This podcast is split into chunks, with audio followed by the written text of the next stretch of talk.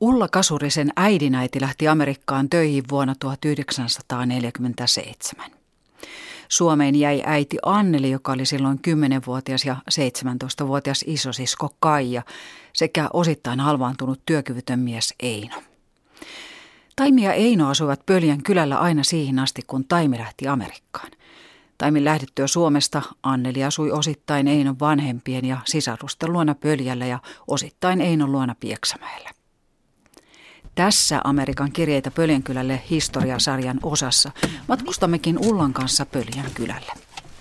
Kanssamme matkaa lähtee Pöljänkyläläinen historianopettaja Aira Roivainen. Eli on tänne kuitenkin tehty tämä. Mä luulin, että tänne pitää ihan kahlata.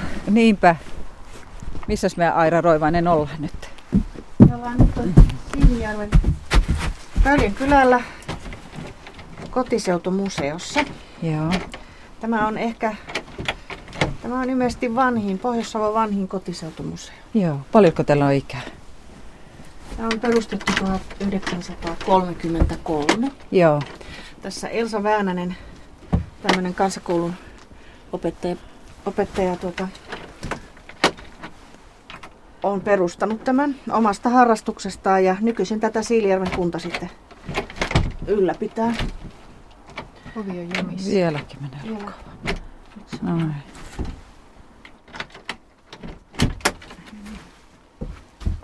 Niin.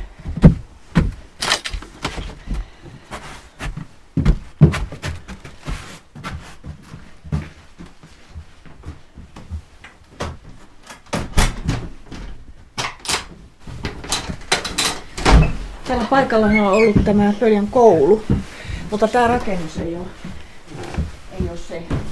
Just. Mm, mikä ihana tuoksu. Tämmöinen vanhan tuvan tuoksu. Iso leivinuuni tässä nurkassa ja pirttipöydät ja rahit ja Pitkät penkit. pitkät penkit, niin on. Mitäs ominaista Pöljän kylällä on? Täällä on seinälläkin valokuvia. Onko Joo. tuttuja? No nämä on, nämä on hyvin tuttuja, tuttuja kuvia. Tässä on, tässä on tämä Pöljän kylä 1910-luvulla otettu kuva. Ja tässä on tämä Pulasteen, Pulasteen talo. Mm. Ja siellä sitten, kun sitä tarkkaan katsoo, siellä näkyy, näkyy Pöljän, Pöljän pysäkki ja, ja sitten näitä tuolla kaukana. Tässä näkyy itse asiassa tuota kolme järveä, Pitkäjärvi, Pulasteen ja Pöljäjärvi. Ja tuota, Pulasteen talo on siinä, se on kyllä niin siellä, sen enemmän ei Pöljän, Pöljän kylän sydämessä voi joku, mm. joku talo olla kuin se on, että siinä on, siinä on tuota, lähellä pysäkkiä ja, ja tuota, siin, täältä tultiin sitten kolmisopelta ja, ja myös tota, oikeilta kun tultiin pysäkille, niin tultiin tästä Pulasteen ohi. Ja sitten täällähän on myös Pöljän pysäkki 40-luvun asussaan, semmoisissa asussa, mihin me nyt haaveillaan, että me se... Saa sitten kunnostettua. Niin, Mm. toi on se meidän... Se alkuperäinenhän on ollut, ollut vain... Se oli sen verran vilkas, vilkas tavaraliikenne ja vilkas asema, että sitä on sitten laajennettu tuommoisella lisää siivellä, mutta se on meidän mielestä kuuluu siihen ja me yritetään se semmoisena sitten entisöidä. Pulasteen talo Pöljän kotiseutumuseon seinällä on Taimin miehen Einon kotitalo tai ennemminkin tila. Alun perin varsin suuri ja vauras tila, kunnes taloudelliset vaikeudet johtivat talon kahtia sahaamiseen, mutta Pulasteen tilan kohtalosta lisää seuraavassa jaksossa. Kerros Aira, sä olet historian opettaja ja sä olet lähtenyt kaivamaan näitä historian arkistoja auki sä oot tosiaan perustanut Facebook-sivun kuvia Pöljältä. Miten sä innostut tällaisesta? Sä lähdit kuorimaan niin kuin sipulia tätä paikallishistoriaa. Se on kyllä pitkä ja kummallinen tarina tavallaan. Että minä olen jo 90-luvulla aloittanut Pölyn kylä, kylähistorian tutkimisen, mutta minä tukehduin siihen jotenkin. Minä en löytänyt semmoista oikein, minä yritin tehdä sitä jotenkin kamalan tieteellisesti ja, ja nyt tehdään näin ja noin. Ja mä tukehduin siihen ja se jäi. Mutta sitten minä, minä en tiedä ihan tarkkaan mistä tämä tuli. Minä nä- näin joitakin hienoja valokuvia niin kuin kotialbumissa mun äidillä ja ja mä niihin jotenkin jäin. Ja sitten keksin, että mä rupean keräämään kylän kuvia. Ja sitten mä löysin äkkiä sellaisia, esimerkiksi tämmöinen Liisa Poutiainen tästä, tästä tota Pustelin talosta, niin hän oli mun semmoinen oikein kannustaja ja hän oivasi heti sen, että mikä on mulla tässä tämä, paremmin kuin minä oivasi, että miten hieno juttu tämä on. Mm. Ja tota, hänellä oli hienoja kuvia semmoisia tähän kylän harrastustoimintaan ja, ja tämmöiseen maisemanmuutokseen ja muuhun. Ja tämä niin eka, eka paikka, mihin menin keräämään kuvia kotialbumeista, niin se koukutti tähän asiaan ihan tyystin. Että sittenhän mä oon jotenkin vimmattuna täällä, täällä tuota, kerännyt niitä ja, ja ihmiset olleet hirveän innoissaan ja mielellään niitä myös antaneet.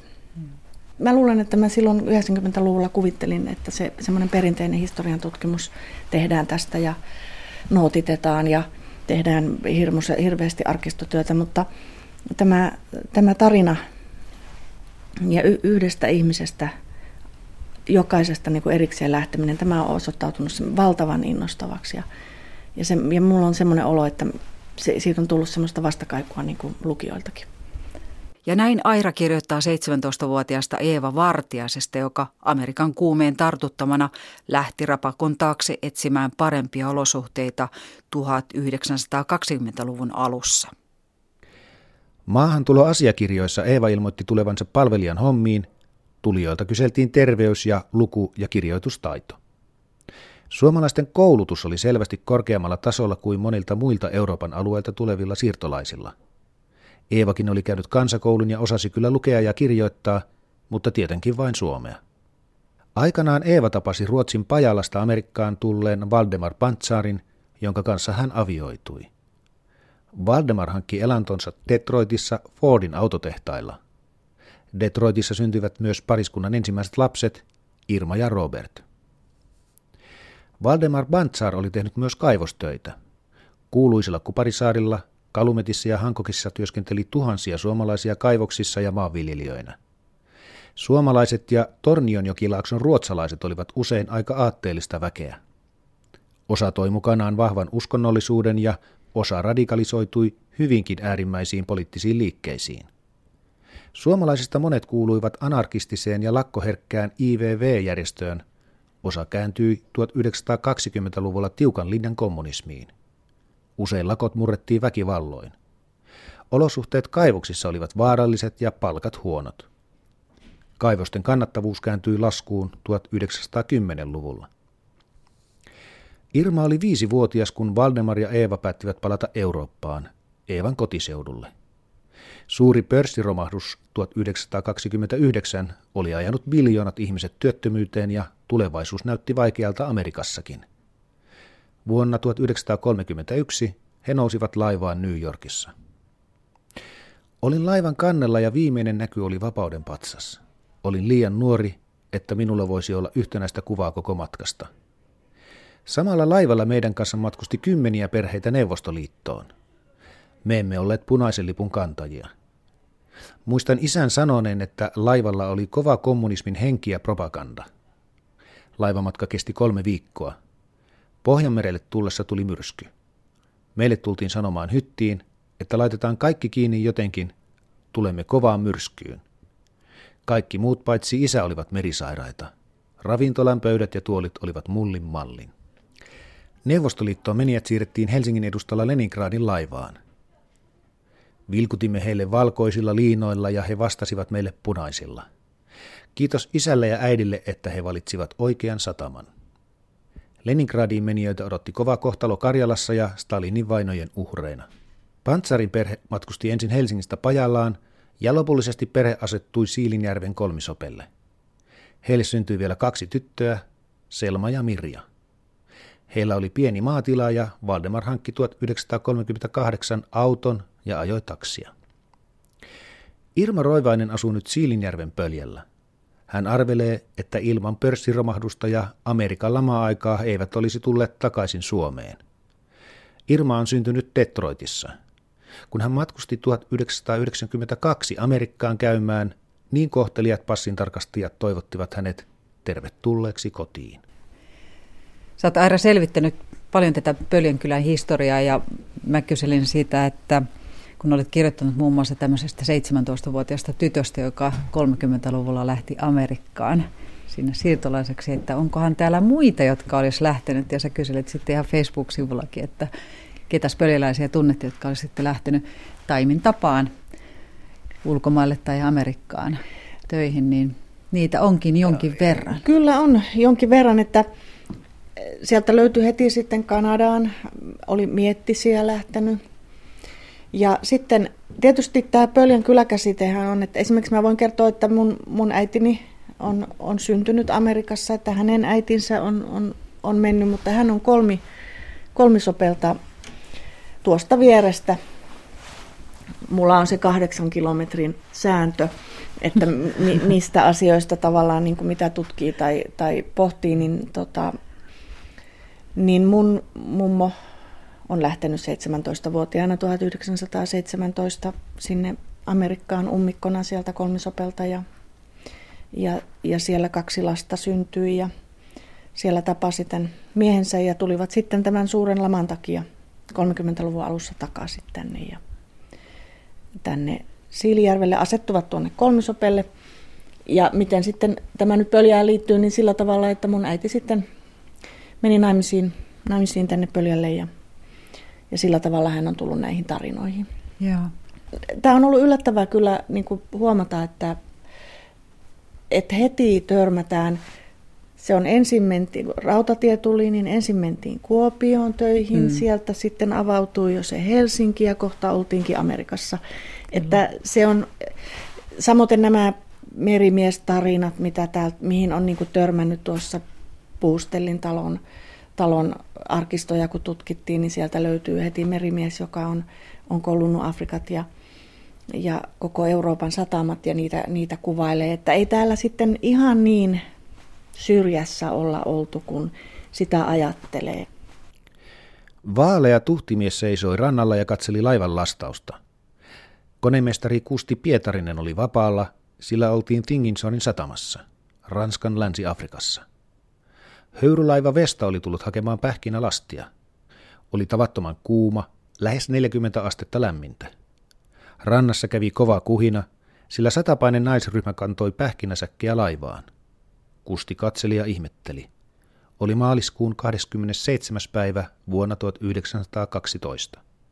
Maaningalta maailmalle lähtenyt torpparin poika oli ottanut pitkän loikan.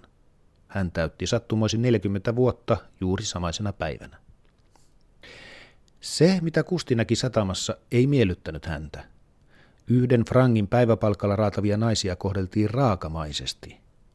Naisia komensi päällysmies, hänkin neekeri, kuten Kusti sanoo. Miehellä oli parimetrinen ruoska ja lisäksi iso puukko vyöllään. Mies löi naisia ruoskalla jaloille ja selkään. Kusti tiesi kyllä, mitä kova työ on. Hänen kotiseudullaan Savossa naiset tarttuivat raskaisiinkin töihin, mutta ruoskiminen oli kyllä liikaa. Ranskan siirtomaahallinnolla Länsi-Afrikassa on hyvin julma historia. Kusti näki vain yhden pienen osan siitä.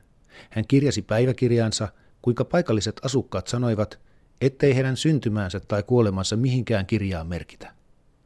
Kustia se selvästi hämmensi. Kyllä Suomessa köyhänkin kuolema seurakuntaa kiinnosti.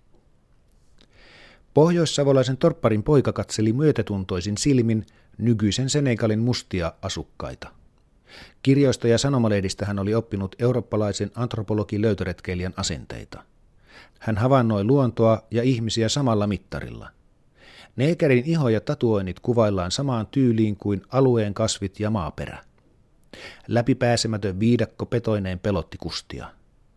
Metsän neekeri lienee hyvin valpas ja vikkelä, ynnä tarkoilla aisteilla ja vaistoilla varustettu, muutoinhan se joutuisi vieläkin useammin petojen ruoksi kuin nykyisen tapaavat joutua. Paikallisia naisia hän piti kauniina.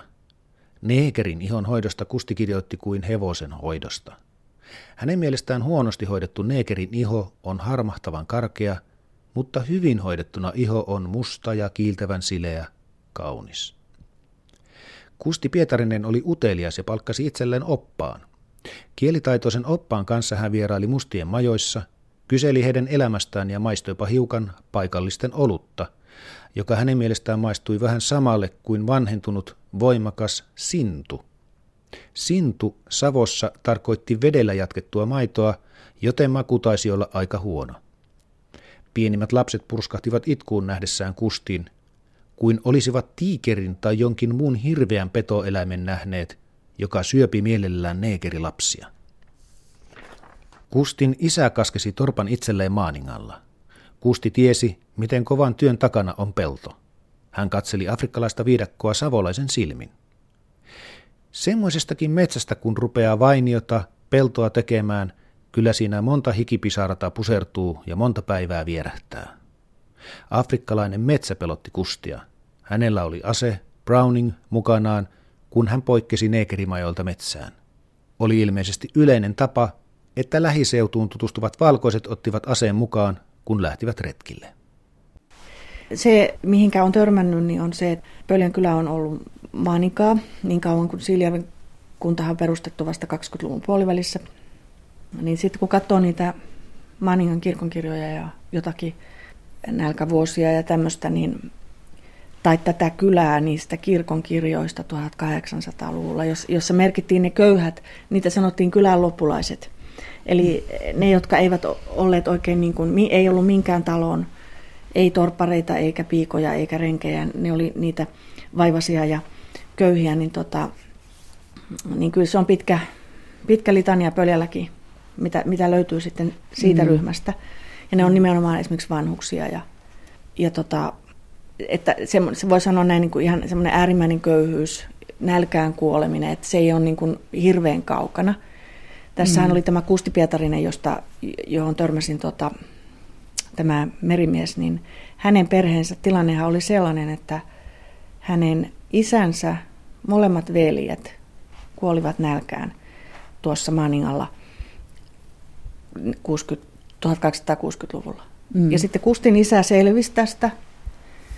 Ja se on, se on ihan häkellyttävä, miten yhdessä sukupolvessa ne onnistu kampeamaan itsensä siitä nälkäkuoleman köyhyydestä semmoiseksi mm. niin vauraaksi tilallisiksi tähän pöljälle Reponiemelle. Joo.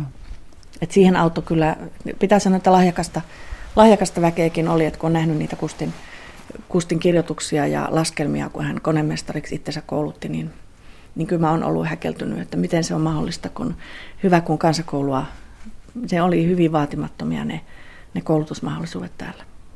Kerro vähän tarinoita, joita olet sitten löytänyt. Siellä on ehkä niitä sitten semmoisia, niitä dramaattisia asioita, niin on, on joku joku tämmöinen, tässä puhuin tämän merimiehen löytämisestä, että, ja joka kuvailee Keski-Afrikan oloja 1912. Pöljäläisin silmin katsoo sitä semmoista siirtomaa, siirtomaa Afrikkaan, niin oli sitä jännä lukea. Mm. Mutta sitten on myös tämmöisiä, että ihan, ihan pöljäläinen piikatyttö onkin keskellä Suomen historian mullistavia tapahtumia, eli on ihan Eusen Suomanin lähipiirissä ja mukana näissä Poprikovin niin kuin kokemassa niitä ihan vierestä, että mitä tapahtui silloin. Että semmoiset on tietysti niin kuin jännittäviä, mutta ehkä kaikista vaikuttavin, minkä, minkä, semmoinen dokumentti, minkä mä oon täältä pöljältä löytänyt, niin on tämmöisen 17-vuotiaan Anni Ollikaisen päiväkirja kahdelta vuodelta 1920-luvun alussa, jossa hän kuvaa hyvin lakonisesti ja ehkä vähän niin kuin kylmänkin, tai tähän ei niin kuin kovinkaan paljon pohdi sitä, miltä hänestä nyt tuntuu. Hän kuvaa vain yks, yksinkertaisesti sitä, että mitä heidän tässä Ollikkalan talossa tapahtuu kahden vuoden aikana.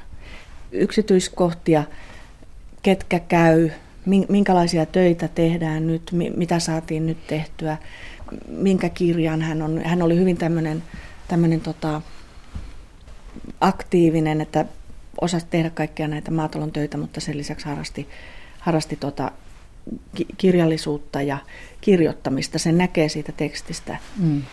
Ja, ja se, on, se on ihan uskomaton dokumentti. Siinä kuvataan Espanjan tautiriehu silloin justiinsa ja perheestä kolme pientä lasta kuolee. Se on ehkä kaikista vaikuttavinta, mitä, mitä täällä on, on lukenut. ja myös sitten avaa sitä elämänpiiriä, minkälaista se oli tuota, se arki. Helmikuu 1920. Espanjan tautia oli useammassa talossa. Meillä oli sairaina Paavo, Kalle, Vilho, Maria, Janne, Taavetti, Pellikka ja Edla. Seitsemäs päivä lauantaina, kun pesin asuinkamarin lattiaa, meni suuri tikku oikean käden peukalooni kynnen alle. Sormi turposi ja meni punaiseksi ja siihen koski kovasti. 11. päivä keskiviikkona menin Kuopion lääkäriin. Silloin otettiin kynsi pois. Ostin kirjan Hänen äitinsä Jumala. Kuopiossa olin lääkärissä kaksi kuukautta. Kävin joka päivä kerran lääkärissä. Peukaloa leikattiin, kynsi pois kaksi kertaa, että märkä pääsisi pois ja kolmannen kerran luu pois. 18. päivä Kuopiossa ollessani kuoli Paavo, kahden vuoden ja kahden päivän vanhana. Siellä sain nähdä, kuinka laskiasta ajetaan. 23. päivä maanantaina tulimme Kukkolan Elsa ja minä päiväjunassa Paavon hautajaisiin. 24. päivä tiistaina oli hautajaiset. Haudalla oli yhdeksän hevosta. Joukkoakin oli aika paljon. 25. päivä oli Talasharjulla sianhoitokurssit. Elsa ja Maria olivat siellä. Siilinjärven konstaapeli haki Hilda Parviasen linnaan. Maaliskuu 1920. Olin Kuopiossa. 17, 18, 19 päivä oli Kuopiossa talvikisat. Siellä oli paljon kilpailuja. En katsonut muita kuin ratsastushiihtoa. Silloin oli kova lumipyry. Täytyy lähteä kesken pois, kun rupesi paleltamaan. Katsoin silloin ratsastusta kilpa-ajoradan takaa Sylvin ja Impin kanssa. Eränä päivänä filmattiin Kuopiota ja Puijo mäen laskioineen. Kävimme sitten niitä skaalassa katsomassa. Pääsiäispyhinä olin kotona käymässä. Näin 15-vuotias Ollikkalan talon tytär Anna Ollikainen kirjoitti Pöljänkylän tapahtumista päiväkirjansa vuonna 1920. Autoja Pöljänkylällä silloin tällöin liikkui, mutta lentokone oli outo ilmestys. Syyskuu 1920. Kahdeksas päivä keskiviikkona lensi lentokone Kuopioon. Kello oli noin 15 minuuttia vaille viisi. Maria ompeli ja minä luin lehteä, kun surina alkoi kuulua – Luulimme, että auto kulkee ja katsoimme maantielle. Äskettäin oli kulkenut 14 autoa peräkkäin ja ajattelimme, että nyt se lauma tulee takaisin. Mutta kun autoa ei näkynyt ja surina yhä kasvoi, juoksin ulos. Koska se oli sitä aikaa, kun ryssen savut peitti Suomea, ei sitä heti näkynyt. Sanon jo Petelle, että harjun kone se vain jyskyttää, mutta yhtäkkiä se alkoikin näkyä. Juoksin tuvan ovelle ja huusin, hei lentokone! Kaikki ryntäsivät ulos katsomaan, paitsi Liisa, joka nukkui. Liisa sitten kyseli, että kulkiko se maantielle. Oli siinä huutoa ja ihmettelyä, kun nähtiin ensi kerran. Elli oli luullut sitä suureksi linnuksia, että se tulee hänen päälleen ja oli aikonut paeta. Monen viikkoon ei puhuttu muusta kuin lentokoneesta. Jokainen kiisti, että se oli kulkenut hänen päällitsensä. Olga sanoi, että sen siivessä oli 1507. 12. päivä oli Kuopiossa Sankaripatsaan paljastusjuhla.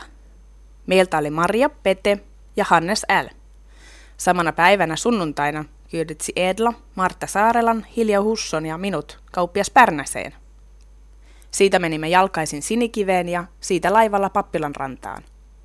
Kävimme useassa talossa ennen kuin saimme kortteerin. Siellä oli meillä kaikilla hirveän pitkä viikko. Eränä iltana kävimme vaivaistalossa. Siellä oli Julkulan mummo, Kärängän Liisa ja Vaivausmiina, meidän tuttujamme. Saman viikon perjantaina pääsimme pois, koska seuraavana päivänä oli kirkolla Sankaripatsaan paljastusjuhla, jossa rovastin täytyi puhua. Perjantai-iltana tulimme veneellä Sinikiven luo ja siitä jalkaisin kotiin. Olimme yötä erässä mökissä ja jatkoimme matkaa lauantaina. Olin kotona kello 10 aamupäivällä. Seuraavana maanantaina ruvettiin perunannostoon. Pellolla oli noin 20 ihmistä. Ne olivat kuin talkoot.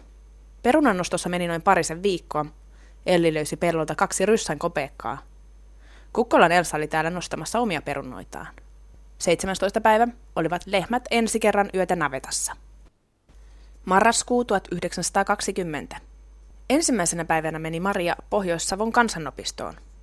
Elli ja Edla lähtivät riiviikoilleen. Aada ja minä olimme navetalla.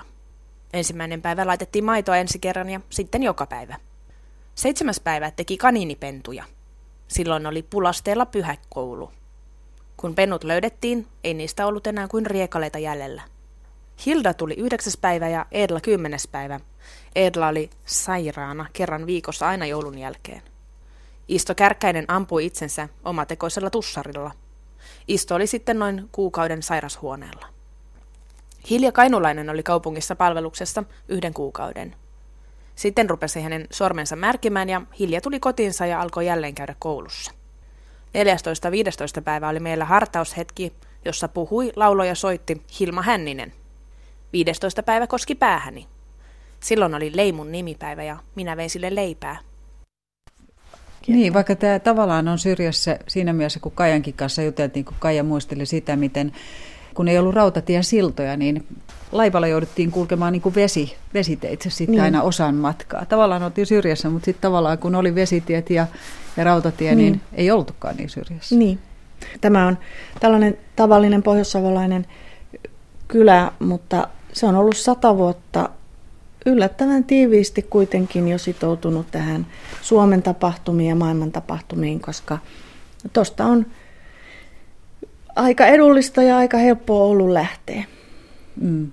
Et rautatie on ollut Pöljälle hirveän merkityksellinen ihan taloudellisesti ja sitten ihmisten tämmöisen niin kuin virkeyden. Ja sieltä on tullut kesäasukkaita kesäisin tänne ja ollaan saatu tuota, semmoisiakin vaikutteita. Ja, ja sitten tämä lähteminen, töihin lähteminen ja tämmöinen, se on ihan – ja kaikki, mitä ajatellaan niin kuin karjatalous, että sehän on ihan onnetonta pitkään semmoisilla alueilla oli, jossa ei voinut, niin kuin meijerit oli kaukana, eikä niitä karjataloutta ei kannattanut kehittää, koska ei voinut viedä niitä tuotoksia minnekään, niin tähän oli Pöljänkylälle ja sitten ja tuonne syrjemmällekin, niin kuin ajatellaan, niin sehän on ollut hirveän merkittävä asia, että pitkän aikaa tämä maito kuljetettiin tuolla, tuolla junalla.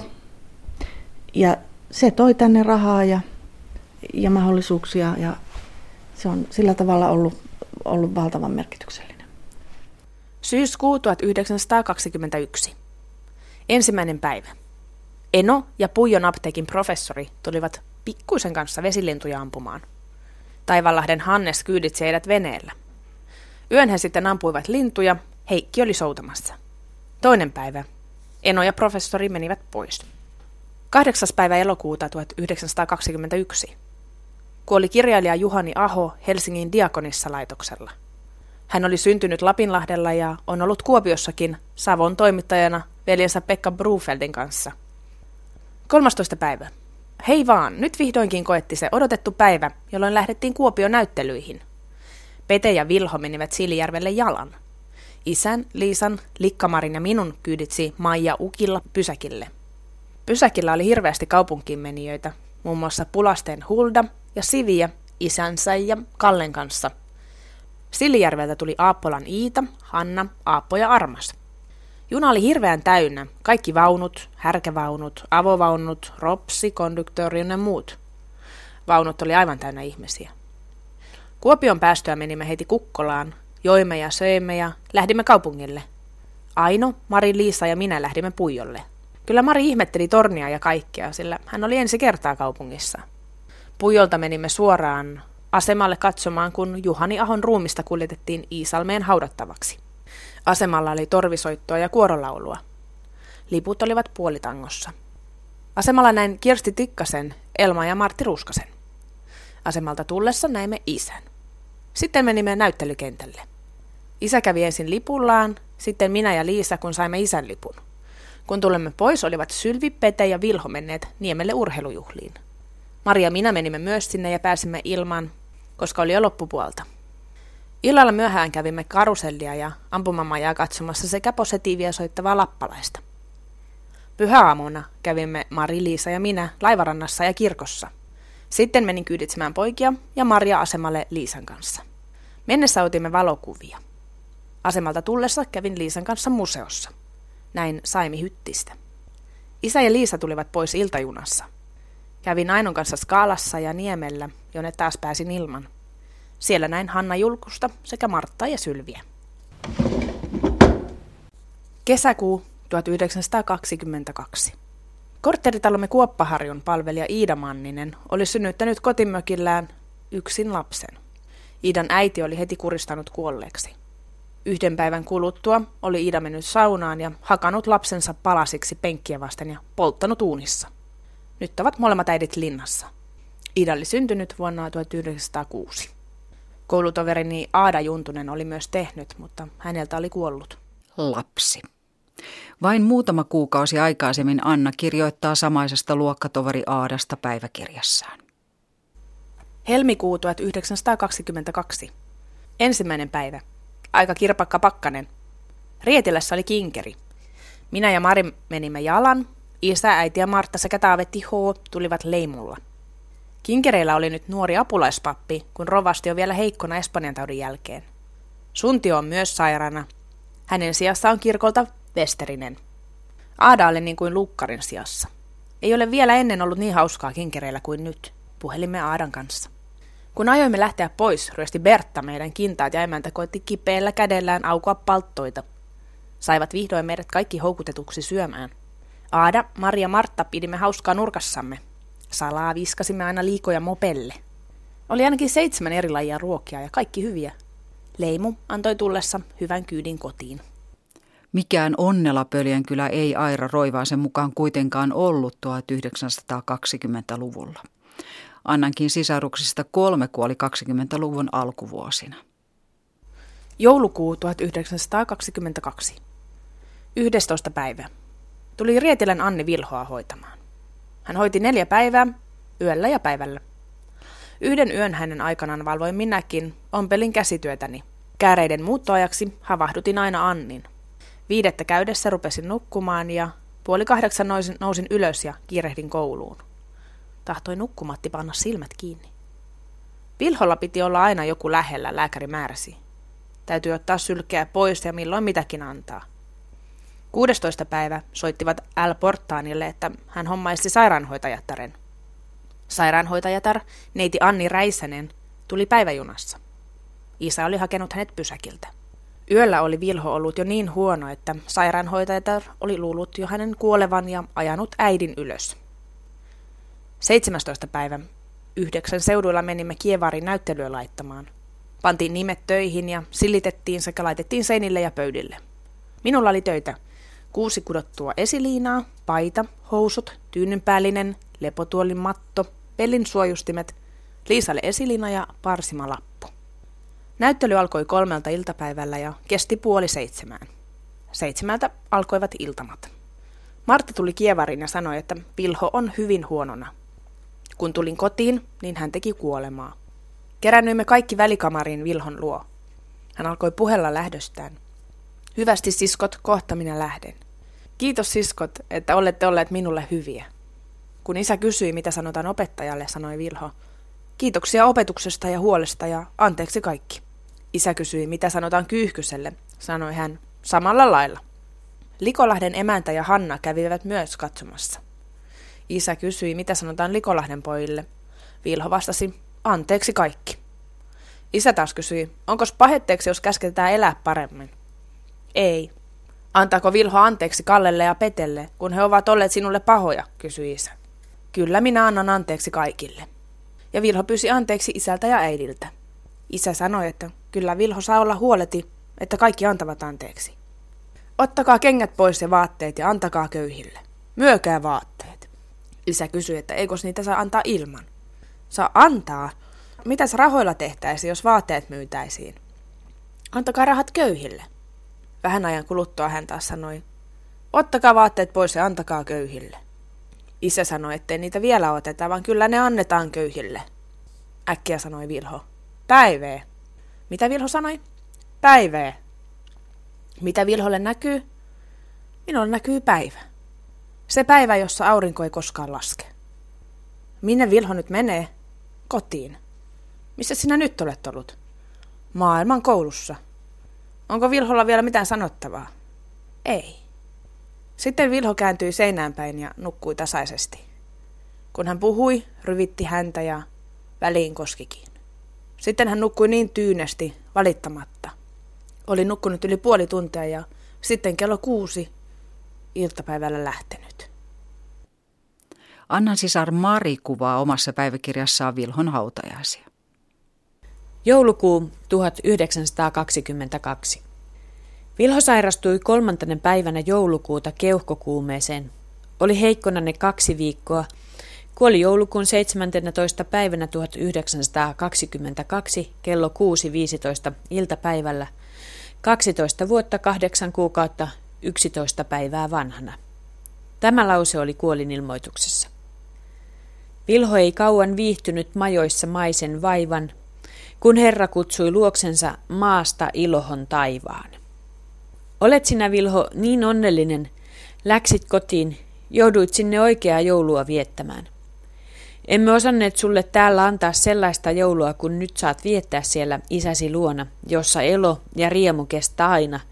Et enää tunne tämän maailman tuskia, ei murhen mieltäsi paina.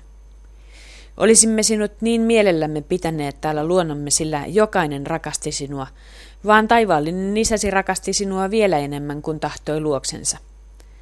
Nyt lepäät niin onnellisena valkoisessa arkussasi. Ihminen ei voi olla onnellisempi. Tunnolla puhtaalla on helppo nukkua nurmen alla. Jouluna olimme kirkossa Anni, Pete, Hannes ja minä leimulla. Eipä sinä yönä tahtonut nukuttaa, kun lähtö oli mielessä. Iltasella poltimme joulukuusen. Pukki kävi runsainen lahjoinen. Vilholtakin oli lahjoja. Ajoissa jouduimme kirkkoon, joka oli valaistu tuhansilla kynttilöillä. Toimitus oli kovin juhlallinen. Joulurauha sydämessäni läksin kotiin muiden mukana päivän hämärtäissä. Kotona vaan luin kirjoja. Aljettiin vähitellen puuhata hautajaisia. Maija Halonen tuli Kuopiosta päämestariksi. Tammikuun neljäntenä päivänä 1923 kätkettiin Vilho haudan lepoon. Haudalta tultua oli tavalliset hautuumenot. Syötyä lauloivat sekä opettaja Kyyhkynen puhui Vilhon muistolle. Miten kauniisti hän oli puhunut menevänsä kotiin, onko meillä jokaisella koti niin kuin Vilholla oli, jonne voimme mennä silmämme ummistettua ikuiseen uneen. Vieraat läksivät kukin aikanansa koteihinsa. Omaisia jäi vaan yöksi. Seuraavana päivänä hekin menivät pois. Laitettiin vain paikat kuntoon. Lauantaina oli loppiainen, Koululla oli Marttojen joulukuusi, jonne menimme Kukkolan tyttöjen kanssa. Sunnuntaina menivät Kukkolan tytöt pois. Kyyditsin pysäkillä heidät.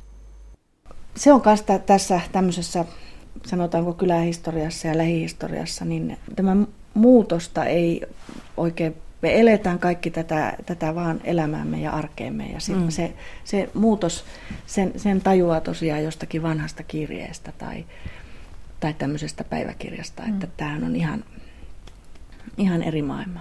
Mm. Ajattelin silloin sitä Anniakin tosiaan, että kun hän, että, että hän vain toteaa niiden lasten kuolemat. Ja toisaalta sitten, ja arki jatkuu semmoisena, kaikesta kyllä huomaa, että, että kaikki yritetään. Siinähän on yksi, yksi lapsi sairastaa, sairastaa pitkään ja kaikki apu yritetään tehdä. Että se ei ole välinpitämättömyyttä missään nimessä, mutta se on vain se tapa, tapa ilmasta asioita on, on erilainen. Mm. Toisaalta mulle tuli siitä mieleen sit myös sitä, se, se iltojen viettämistapa esimerkiksi tuli siitä päiväkirjasta, kun siihen tuli se semmoinen hiljaisuus, kun ei ole puhelinta, ei ole mitään. Mm. Ei ole muuta kuin kirja, kirjeet tai, tai sitten, että, että hiihdetään naapuriin tai kävellään siinä, siinä raitilla tai tai lähdetään hevosella jonnekin naapuriin ja, ja, ja niin kuin tajua, että, että mennään pimeyteen niin kuin ta, talvella vaikka. Ja se, semmoinen hiljaisuus sen kaiken, sen niin kuin aistii siitä, että mm. se, se elämä on niin kuin ihan toisenlaista. Vaikka Pöljällä ollaan oltu niin kuin oikeastaan, tämähän on ollut ihan sykkivä paikka, kun, kun täällä sen tämä oli rautatie. paikkaan, niin. niin kun, ja tämä Annikin ajaa hevosella kilpaa niin kuin, niin kuin junan kanssa jossakin, kun on pysäkille menossa ja tämmöistä. Että. Ja kun ei ole sähköä, ei ole valoa, niin, niin se valon määräkin niin. tavallaan sulkee sitä piiriä vielä niin. pienemmäksi silloin pimeänä aikana. Mutta palataanpa vielä lopuksi tämän sarjan varsinaiseen päähenkilöön, eli Amerikkaa vuonna 1947 lähteneeseen Taimi Rissaseen. Pilhon hautajaisia kuvannut Mari tai oikealta nimeltään Maria Ollikainen oli Taimin lapsuuden ystävä.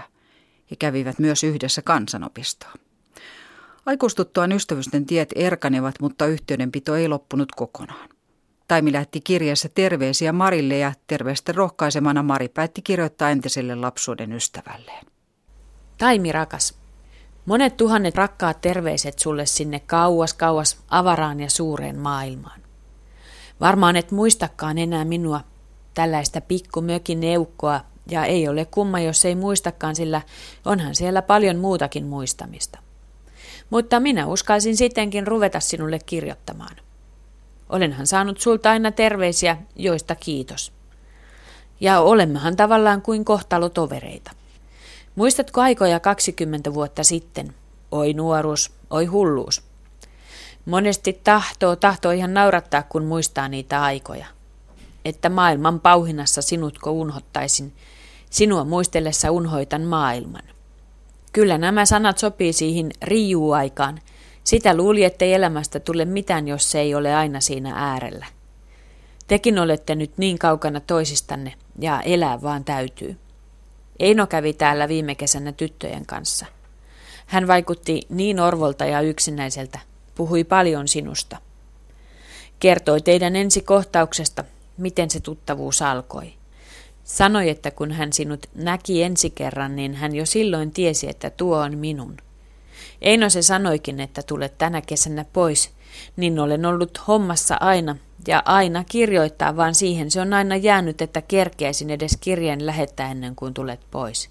Pyysin Kaijalta ja Pulasteelta osoitetta, mutta ei ne aina muistaneet antaa ja niin se on vaan jäänyt aina tähän päivään asti. Sillä en ole koskaan saanut sieltä mitään ja se lapsen mieli olisi vähällä hyvä.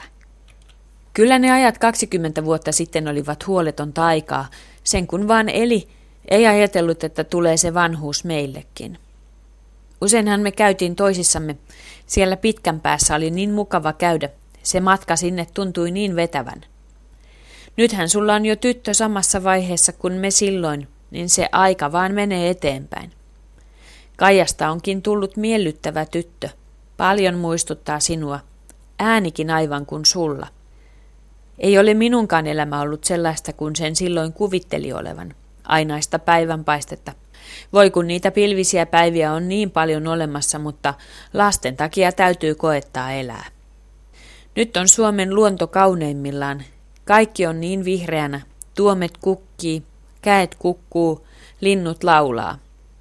Varmaan olet ihan kuulevinasi, käin kukuntaa. Etköhän usein lienne ajatuksissasi sittenkin täällä, siellä Koivurannan liepeillä, kuinka siellä oli kaunis hiekkaranta ja ne valkorunkoiset koivut. Eiköhän sittenkin ne tule mieleen siellä suurmaailman melskeessä. Sinä varmaan viihdyt siellä hyvin. Sulla on sellainen luonne, minusta ei olisi sinne. Omani olen olemaan täällä metsän keskellä. Minun kohdaltani elämä menee entistä latuaan. Lapset ovat vaan kaikki minua suurempia. Siitä huomaa, että alkaa itsekin olla jo vanha.